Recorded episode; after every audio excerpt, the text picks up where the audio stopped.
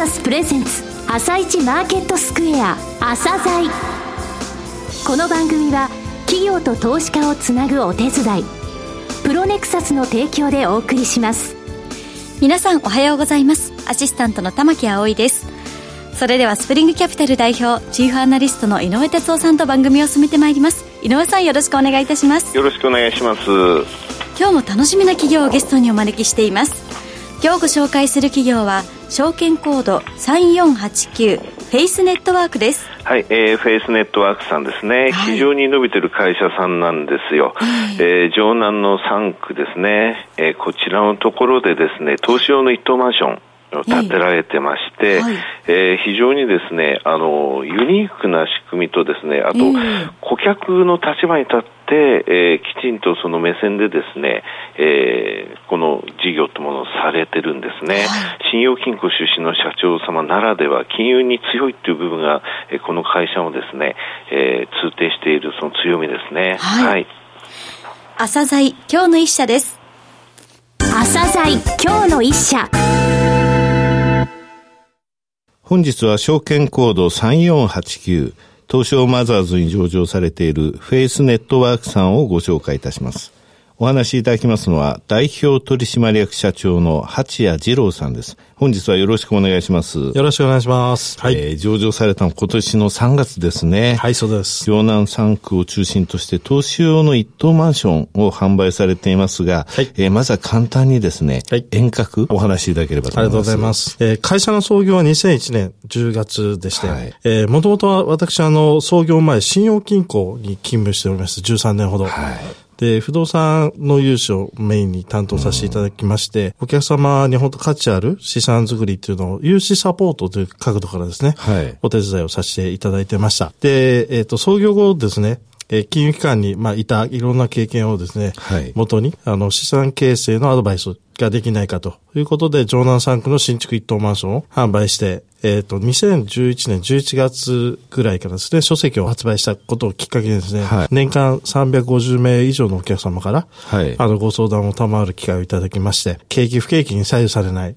あの、震災とかそういったところにも左右されない資産形成のあり方っていうのを、えー、手掛けていくためにはどういったことが必要なのかということをテーマにですね、創業して成長してきた会社でございます。今までその2001年10月の創業前が信用金庫。はい。ただこの2001年と2011年の間。はい。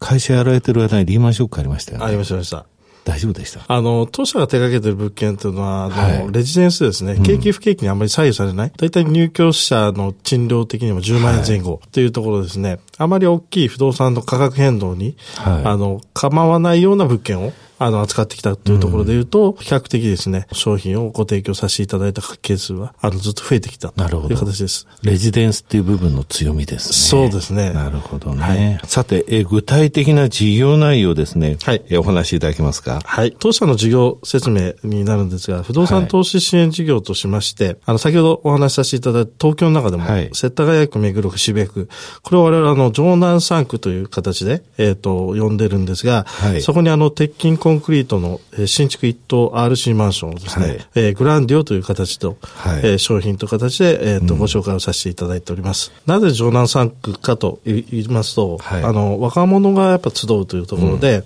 都心に近くて緑が多いと、比較的ですね、えっ、ー、と、一年中賃貸のニーズが見込まれるエリアというところをですね、はいはい、えっ、ー、と、我々はオーナー様にとってみても安心した、えー、投資対象として、えー、商品がご提供できるという立地というのが、うん、えっ、と、城南3区のメリットでもあります。入居需要も非常に高いと。そうですね。便利ですしね。はい。ちょっと高いっていうイメージがありますけれどもね、この3区は。比較的やっぱりお父さんの物件は20代から40代の女性が圧倒的多いんですけど、はい、比較的その方々が住みたいと言われ,、言われるエリアが圧倒的に多いので、我々の物件は、そういったところに入居者家族、うん、えー、入居している状況ですね。綺麗なあのグランディオですが、はい、10万円前後ってそれほど高くなく住めるなっていう印象なんですけれども。そうですね。多分皆様が思ってるほど、うん、その賃料設定が高いかというと、そんなこと実はなくてですね。はい、すごく入居者から喜んでいただいているという形です。御社の売りでワンストップサービスってございますね。はい。ここの部分を教えていただけますか、はい。当社あの、ワンストップサービスという形でですね、土地の仕入れから設計施工、賃貸の募集、管理、販売までですね、えっ、ー、と、ワンストップで当社、あの、手掛けております。はい。まあ、あの、中間マージンがないということで、うん、お客様にとって最大限の利益をですね、ご提供できる商品を、うん、えー、当社独自で、えー、進めてですね、えー、商品開発してまいりました。賃貸の募集、それから管理。はい。この部分までやっていただけるということですね。はい、そうです。はい、ただ、あんまりあのエリアでこのワンストップって聞かないんですけれども。そうですね。あの、多分当社、この城南エリアの中ではナンバーワンという形でですね、一棟マンションの開発を、うん、しているものなので、あの、比較的城南3区っていうのは建築制限も厳しい場所で、はい、まあ、あるし一棟マンションも建てられる設計施工ができる会社っていうのは比較的少ないんですね。うん、なので、あの、よくニッチなマーケットと我々お話をさせてもらってるんですけど、はい、そういったところに当社独自の設計プランっていうのをご提案させていただいて、物件を提供させていただいております。なるほど。今までのところまとめますね。はい、世田谷区、目黒区、渋谷区の城南3区において、はい、えー、鉄筋コンクリート作り、い。わゆる RC の新築一棟投資用マンション、はい、グランデュオをえー、販売されていると。はい、そして、ワンストップですと、えー、女性の20代から40代の人が住まわれるデザイン性の高いマンション。はい、強みの一つとして、仕入れ物件の獲得力と言われてますが、はい、仕入れ物件というのは土地のことですそうですね。まずは。はい。はい、当社の仕入れ物件というのがですね、大体非公開、あの、オープンになってない土地の情報というのが1ヶ月間に約400件から450件ほど当社に入ってきます。はい、当社が、えー、お付き合いをさせていただいて大手不動産会社の営業マン約300名ぐらいの方が、はい、あの、この物件をお客様から販売預かったら、まずフェイスさんに持っていこうと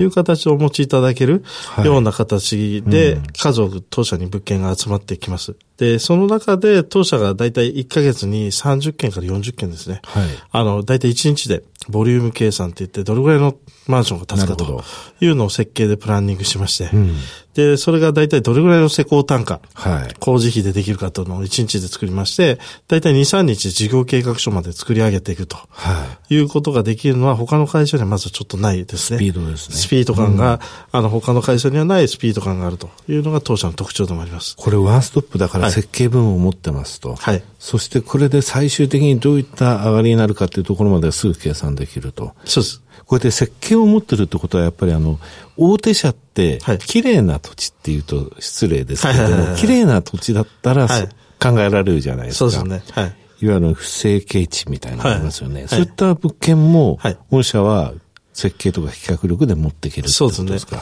あの、一番小さい土地ですと、うん、えっ、ー、と、恵比寿で16坪という土地に8階建ててます。はい。16坪8階建て。えー、作ってきました。あと、あの、旗沢地とかですね、うん、そういった資源物件という、ちょっと鍵型の土地とかにですね、はい、低層のマンションという形で、本当に限られた敷地の中に最大限に、あの、生まれてくるパフォーマンスの物件という設計が当初独自ですね、はい、あの、設計担当者が作って商品化しているというのがなかなか他の会社にはない。強みでもあります。今日入居率も高いんですか？そうですね。ちょうど2018年の9月末の、はい、数字ですけど、今98.8%という。98.8%。はい、ほぼあの入退去の入れ替えというぐらいしかないという感覚ですね。なるほど。これ2軒目3軒目やっぱり変わる方っていらっしゃるんですか？そうですね。当社今17年目の会社なんですけど、ど一番多いお客様ですと9棟目というお客様と8棟目というお客様が、あの、いらっしゃる。大体2年に1棟ずつという形で。これはある意味はその、信頼して建てて、はい、それを買って、はい、あの、建てられたものを買って、実際収益上がってるから次の物件もってことになるわけですよね。そうですね。あの、当社の物件のグレード感とか、施工技術とかですね、はい、そういったのを見ていただいて、この物件でしたら入居者が必ず、あの、常に入るよね、ということを理解していただいたオーナーさんがまた2棟目、うん、3棟目という形で購入いただいていると。なるほどね。はい。また、御社これ自社管理物件多いですね。3月末で106、えっ、ー、と、106と。はい。これはいろいろデータを活かしたりとかですね、またちょっとストックビジネス的なところもやっぱり入ってくるっていう部分ございません？そうですね。当社の設計施工も全部立ち触ってるものですから、入居後のトラブル、っていうのもですね、うん、即時に対応ができるとい。う形になってますので、はい、オーナーさんにとってみても安心して管理をですね、我々受託しているという形で、今後もですね、あの、新築の棟数が増えるにあたってですね、管理物件が、えっ、ー、と、ますます増えてくるという状況にはなってきます。なるほど。はい。さて、冒頭2011年11月に書籍を販売されて、はい、それからセミナーをというお話がありました。ここの部分をお話しいただけますか？はい。当社はですね、はい、プル型の営業という形で。プッシュじゃなくてプルそうですね。はい。はい、月に1、2回ですね、不動産の投資セミナーというのを開催させていただいてまして、はい、で、そのセミナーに参加していただいたお客様の大体5割から6割の方は、後日、個別面談を、はい、あの、したいという形で、うん、えっ、と、お話が来ます。このお客様に対してですね、当社の営業担当者がコメントをさせていただいてですね、お客様に合うプレゼンテーションをさせていただいていると。で、今、あの、当社約150名ほど社員がいるんですけど、はい、まあ、実は営業は9名しか。え？150名の社員で9名。9名しかいないと。不動産開発業者さんっていうのはほとんど営業力で販売していると。そうですよね。いう方々が多いと思うんですけど、我々は逆に言うと設計と施工が約70名、約半分なんですね。ものづくりの会社。有料の物件を作ってたら目利きのできるオーナーさんはいくらでもいらっしゃると。2日3日で30件企画書まで書けるってことはそういうことですね。まあそうですね。ええいう形なので、あの、実際にですね、お客様、えー、一人一人に本当に、えっ、と、寄り添ってですね、はい、どんな物件がいいかと。という形でご提案させていただきながら、お客様からご信頼をいただいて物件をご紹介させていただいて、購入いただいていると。プッシュじゃなくてプルなんですね。そうですね。さて、グランデュオ、メジャーなブランドになりつつありますが、はい、この販売に加えて、グランファンディングの販売。はいこのグランファンディングって何でしょうか？セミナーに来ていただいた多くのお客さんからあの、多く聞かれるんですけど、やっぱりまだあの、当社の物件って1棟あたり4億円前後の物件なので、はいうん、ちょっと手が届かないと。い。うお客さんも数多くいらっしゃってですね、ただ当社の物件に携わりたいというオーナーさんも結構数多くいらっしゃいました。はい、えっと、そういった方々向けにですね、えっと、当社、えっと、先月の11月より1棟のマンションを小口化してですね、え、共有持ち分で所有していただくことでお客様の資産状況に合わせた投資が可能になるということで、新しいクラウンファンディングというものをですね、うん、えっ、ー、と、スタートさせていただきました。うん、小口化されてるわけですね。そうです。トータルの利回り享受できますと。そうです。4億円なくても。はい。大体5%弱という形で。はい。はい、まあ、リートのようなものって言えばリートのようなものです、ね、そうですね。それを不動産商品として持てると。資産圧縮効果もすごくそこで測れるという形なので、ポートフォリオ特にのですね、相続対策とか、えー、そういった効果がすごく高く見込まれる、好まれる物件が今後も数多く提供できるという形になって、なるほど。えー、スタートとしまして、グランディオ洋画という1号物件を、えっ、ー、と、世田谷の瀬田交差点、246と環状8号線の角にある物件なんですけど、この11月からですね、販売売をスタートさせていただきました。今何口っていうか何名ぐらいの方がこれご投資されてるんですか？基本的にですね、この1月、来年の1月末をもって第1期の販売を今させていただきまして、はい。はい、えっ、と、第1期としまして150口を、で、そのお客様からですね、スタートしていきながら、2投目、3投目という形で考えています。グランディオ洋画に関しても67%、あの資産圧縮効果があるということなので、あの相続贈与、歴年贈与という形でも、はい、あの今後、ますますそういったニーズが高まってくるんじゃないかなと。ね、なるほど。はい。この物件についても管理は著者ので、はい、ですね、いただきます。はい。えー、最後になりましたが、リスナーに向けて一言お願いします。はい。えー、私たちフェイスネットワークの企業理念としまして、我々は一人一人の夢の実現をサポートするワンストップパートナーであり続けますということをコミットさせていただいております。100人お客様いたら100通りのプレゼンテーションがあるという形を考えて、えー、数多くのお客様ですね、えー、喜んでいただける数多くの物件を今後もご提供させていただきたいという形で考えております。今後とも一つよろしくお願いします。八谷さんどうもありがとうございました。ありがとうございました。今日の一社、フェイスネットワークをご紹介しました。さらに井上さんにお話しいただきます。はい、えー、こういう会社さんが上場するとですね、非常に嬉しいんですけどもね、えー、信用力も高まりますしね、えー、あの、営業が9名しかいないと。うん、ね、ですからそういった部分にお金をかけてると出来上がりが高くなっちゃうわけなんですよ。はい、で、そういったところをちゃんと考えてるわけなんですよね。えー、あの、施工の施工ですよね、開発の部分に90名ぐらいのその設計等に関わる人たちがいる、えー、お客様一人一人をニーズに合わせてというところなんですが、グランディをですね、実際見ていただきたいんですよ、ホームページ等で。はい、すごいグレード感あるんですよ。で、これに10万円前後で住めるんであれば、この3区にっていうので、まあ入居率が、まあ、ほぼ100%に近いの分かりますよね。そして資産形成にも役立つと。はい、あとね、ロングバージョン取ってますので、で、えー、ここでね、グランドストーリーっていうのもお話しいただいてるんですよ。はい、これね、若手のですね、クリエイターの支援というところで、面白いあの、地下にスタジオを作ってて、ミュージシャンここに住んでください。下のスタジオ使ったらいいですとかですね。えー、あとは美容室をやりたいけれども、そんなに資金がないっていう若手のために、時間貸しのね、えー、そういう美容室のその部屋を作ったりとか、はい、オーナーさんと話し合いながら、こうやって夢を支援していきましょうって、そういったところまで入ってくる。これ大手に持ってったら何言ってんですかって話で終わっちゃうんだけどね。はい非常にあの夢のある会社さんです。あの繰り返しになりますが、上場して本当良かったと思います。はい。では皆さんぜひロングバージョンの方もお聞きいただきたいと思います。はい、それでは一旦お知らせです。企業ディスクロージャー IR 実務支援の専門会社プロネクサス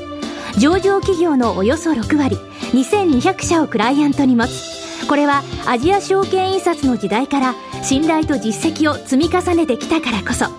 さらにプロネクサスが目指すのは企業と投資家をつなぎ日本の株式市場を活性化させることです。プロネクサス私たちは個人投資家の皆さんを応援します。井上哲夫今日のストラテジー。それでは井上さん、後半の解説もよろしくお願いいたします。はい、えー、今までね、アメリカと中国の貿易戦争っていうのはもうテーマだったわけですけど、はい、まあ一旦90日の、えー、延期って言いますかね、えー、えー、そういったのが出たんですけれども、はい、それが終わってから株式マーケット上昇して、その後大きく下落していると。いうと、うん、この材料はもう織り込み済みなわけですよ。はい、じゃあなんで今こんなに触れてるかっていうと、やっぱりヨーロッパだと思うんですね、私ね。えー、あの、うん、マーケットのテレビ開くとね、はい、えー、中米中の貿易戦争の先行き不透明感とか景気減速の、えー、懸念とか言いますけど、やっぱりヨーロッパだと思いますよ、今。あの、おとといにね、ストックス600っていうのはヨーロッパのメジャーなですね、えー、年金、世界の年金が見てる指数ってストックス600っていうあの指数なんですよ、ヨーロッパ、はい、あんまり知られてないんですけども、ドイツダックスとか言いますけど、これ30銘柄しかないんで、フランス各40ってのはその名の通り40銘柄しかないんですよ。そうするとちょっと危険じゃないですか。はい、だから年金はみんなストックス600っていう代表的な、えー、ヨーロッパ600っていう指数を見てるんですが、これはベンチマークなんですよ。はい、でこれがね、2年1か月ぶりの安値をおとといつけたの。で、同じ日にダックスも核も年初来安値つけてるんですね。まあ、とにかくフランスのね、デモ等についてはニュースでもご覧になったと思うんですが、えー、おとといって言いますか、11日が期日だったイギリスのね、ブレグジットに関する会員の採決先延ばしたんですよ。はい、もう勝てないと。320必要なのに200そこそこしか集まってないっていう状況で、ただアイルランド、北アイルランドの話があるんでね、もう妥結策っていうか、もう決定的なものはないんですよね。だから昨日今、昨日メイさんがですね、はい、オランダ、ドイツ、ベルギーって1日で回ったんですよ。うん、それぐらいやってるんですが、EU としても応援はしたいけれども、新たな策は出さんよって話になってるんで、まだまだヨーロッパをめぐる混沌ってあるんですよね。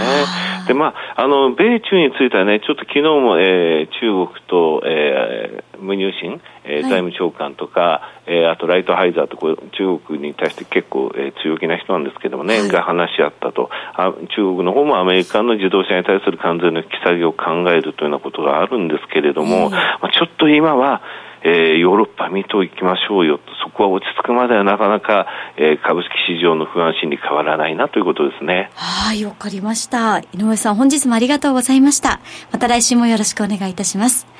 この後は東京市場の寄り付きです。朝鮮この番組は企業と投資家をつなぐお手伝いプロネクサスの提供でお送りしました。